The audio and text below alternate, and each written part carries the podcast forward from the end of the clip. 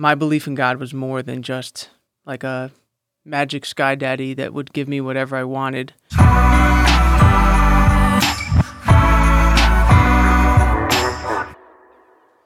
Welcome to the Matt Hylom Headspace. Uh, this week, I wanted to talk about my song uh, "Unfamiliar Faces," which came out in uh, 2021. Um, this song came about as a reflection uh, over the few years after uh, my licensing company, Morning Light Music, kind of blew up, uh, and I started seeing large amounts of success. Um, in contrast, Headspace was really kind of a contemplation on a personal level of needing to like focus my attention and you know make the proper sacrifice, burn the deadwood, as Jordan Peterson would say, uh, in order to achieve the goals that I was aiming towards.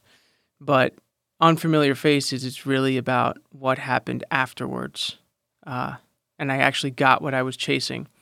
Right, so hence that chorus line. Uh, you get what you chase, but you've been running in place to keep yourself alive. So, uh, as a person of faith, I have always said to myself that if I were to ever become successful, you know, wealthy or famous, that I would maintain my faith because uh, my belief in God was more than just like a magic sky daddy that would give me whatever I wanted. Um, but I got to test that theory out uh, in 2018 when I started, you know, making seven figures doing music, uh, and very quickly, a corruption started leaking in, and I started paying less and less attention to my spiritual life, and things started to just kind of unravel. Um, so you know, the year following, everything kind of blowing up, I started having anxiety attacks, which I'd never had before. Um, like I, I literally like would pace around my studio and like have to open up the windows just because I felt like the walls were closing in. Uh, which so as a side note, I, I understand that the like talk of this dark side of success is something that's hard to perceive from like the other side of the equation. You know, like people with actual grievances and uh you know, having to provide for their family or being anxious or depressed over like not being able to put food on the table. I understand that. Like I understand it's hard to perceive. Um, it's like that line from uh, what is it, Fiddler on the Roof, where uh, Perchik is talking to Tevye and he says, uh, "What does he say? Money is the world's curse." And Tevye says, "May God smite me with it." You know, so like I get that that's the standard position, but at the same time, um, I, I feel like we can all feel this culturally. You know, as we've gotten more and more wealthy and comfortable on the whole, uh, things we fill our lives with just keep leaving us empty, right? Um, and so it was almost I was it was almost like I was brought to my own limit of that, and given all this wealth and potential, and then realized that like this anxiousness, this sense of pursuit this keeps going on forever. And there's never a point where i'm going to be able to feel like satisfied chasing it all.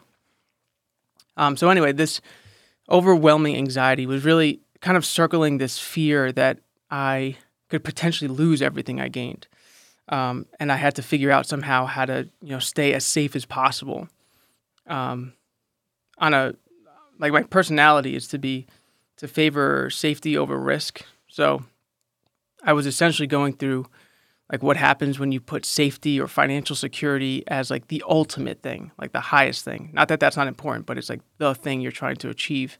Um, and something that's completely in my control and something I have to figure out by myself. Um, so it, I mean that's the whole point of that the serenity prayer, right? It's um, God grant me the serenity to accept the things I cannot change, the courage to change the things that I can, and the wisdom to know the difference right? So there's, you know, there's things that I should change and things I can control and things I ought to control because I'm a responsible business owner, father, whatever. I'm an adult. So I have to know what I have to do. Um, but knowing what's not in my control is the thing that takes wisdom. And, you know, th- this was like 20, late 2018, 2019. So I mean, thanks be to God that I was going through that a year before COVID hit. because I mean the world experienced on a higher level what happens when you try to control everything for the sake of safety. Uh, so the line in Unfamiliar Faces, the uh, I can never sleep in my bed in the chorus kind of points to that feeling of anxiety, not being able to rest, uh, always feeling like you have to work endlessly to control all the factors in your life. So the the verses kind of all allude to this kind of control, you know, this Tower of Babel, the attempt to reach the heavens without God, um, finding fulfillment in things that I can control and the things that are in my power. Um, there's a there's a line I've been building by the beachside, towers reach high, but can't escape the king tide. It's like this idea that no matter how how high you build, there's always chaos and corruption lurking underneath. Um, or the line later on where I say, "Go to get mine, but I'm choking from my necktie," is again this like my neck is the thing that controls my head, right? The thing where it forces me to pay attention to certain things. Um, and around that is this garment that allows me to enter into the corporate world, right? To go to get mine, to be the businessman, this necktie. Uh, but that eventually started to tighten its grip, right? Tighten its grasp like the ring of power, um, causing me to choke, right? To lose my air, to lose the spirit, right? Or in the Greek, the pneuma, which is both spirit and breath. Um, so that that was essentially the frame of how Unfamiliar Faces was conceived. Um, I wrote this song with my brother, uh, my brother-in-law Alex. He has a really unique mind and just really just offered some really good imagery and just brought life to this song.